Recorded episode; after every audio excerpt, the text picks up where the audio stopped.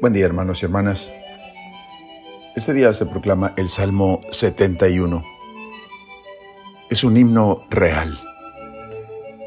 El comentario de San Juan Pablo II a este salmo nos dice, entre otras cosas, que el salmista describe el espacio en el que se enmarca la realeza de justicia y de paz del rey Mesías. En sus días, florecerá la justicia y reinará la paz era tras era. Aquí aparece una dimensión universal que va desde el Mar Rojo y, o el Mar Muerto hasta el Mediterráneo, del Éufrates, el gran río oriental, hasta los más lejanos confines de la tierra, evocados con Tarsis y las islas, los territorios occidentales más remotos, donde la antigua geografía bíblica es una mirada que abarca todo el mapa del mundo entonces conocido, que incluye a árabes y nómadas, soberanos de todos los países e incluso los enemigos, en un abrazo universal que es cantado con frecuencia por los salmos y por los profetas. En sus días florecerá la justicia y abundará la paz como diciendo que en los días de Cristo, por medio de la fe, surgirá para nosotros la justicia y al orientarnos hacia Dios, surgirá la abundancia de la paz. De hecho, nosotros somos precisamente los humildes y los hijos del pobre, a los que socorre y salva este rey.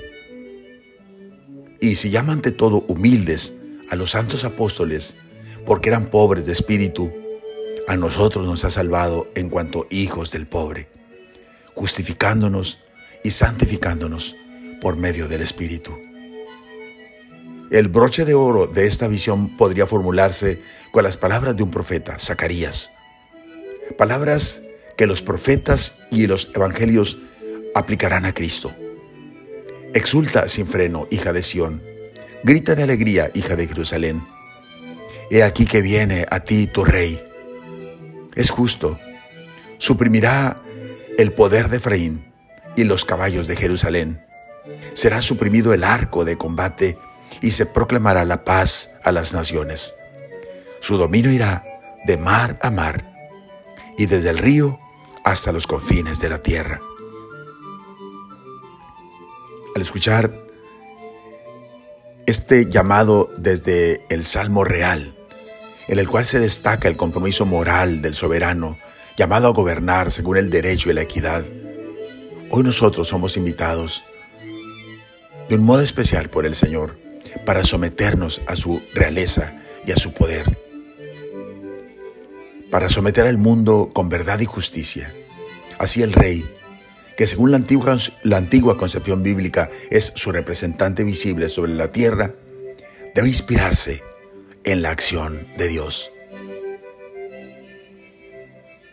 Es fácil, por tanto, intuir cómo la tradición haya visto en este salmo una profecía acerca de la venida de Cristo, el Mesías prometido, indicando en estas palabras las características de su reino eterno y universal.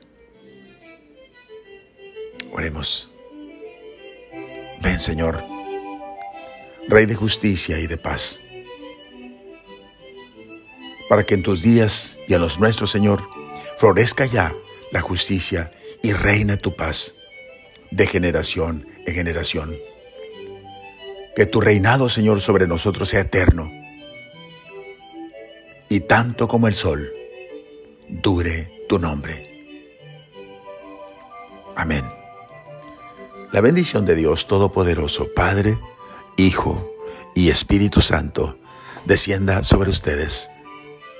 Amén.